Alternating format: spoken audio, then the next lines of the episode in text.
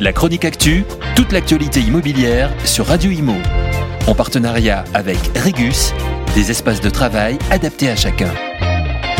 Vendredi ont été annoncés les premiers résultats de l'Observatoire de la charte de la parité dans l'immobilier. Cette charte est née d'une initiative lancée par le Cercle des femmes de l'immobilier en mars 2022. Plus de 120 entreprises et organisations y ont adhéré. Les propositions qu'elle regroupe concernent les pratiques de la filière immobilière en matière de recrutement et de fidélisation des talents. Un observatoire a donc établi un premier état des lieux. L'objectif, assurer un suivi et un bilan régulier des actions menées par les signataires de la charte.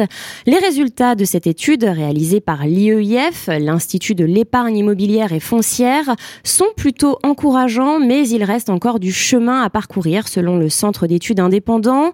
Sur 87 sociétés, les salariés des entreprises sont majoritairement des femmes, à 51,7% contre 50% en moyenne en France, tout secteur confondu. En revanche, ce n'est pas la même chose du côté des directions. En moyenne, au sein des commerces On ne compte que 35% de femmes et 26% des entreprises n'ont aucune femme au sein de leurs instances dirigeantes. La parité est loin d'être atteinte également en ce qui concerne les meilleurs salaires dans les entreprises. Les femmes ne sont que 34% à avoir ses plus hauts revenus.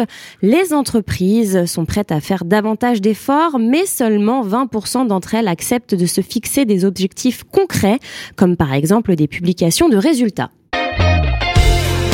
La chronique actu, toute l'actualité immobilière sur Radio Imo.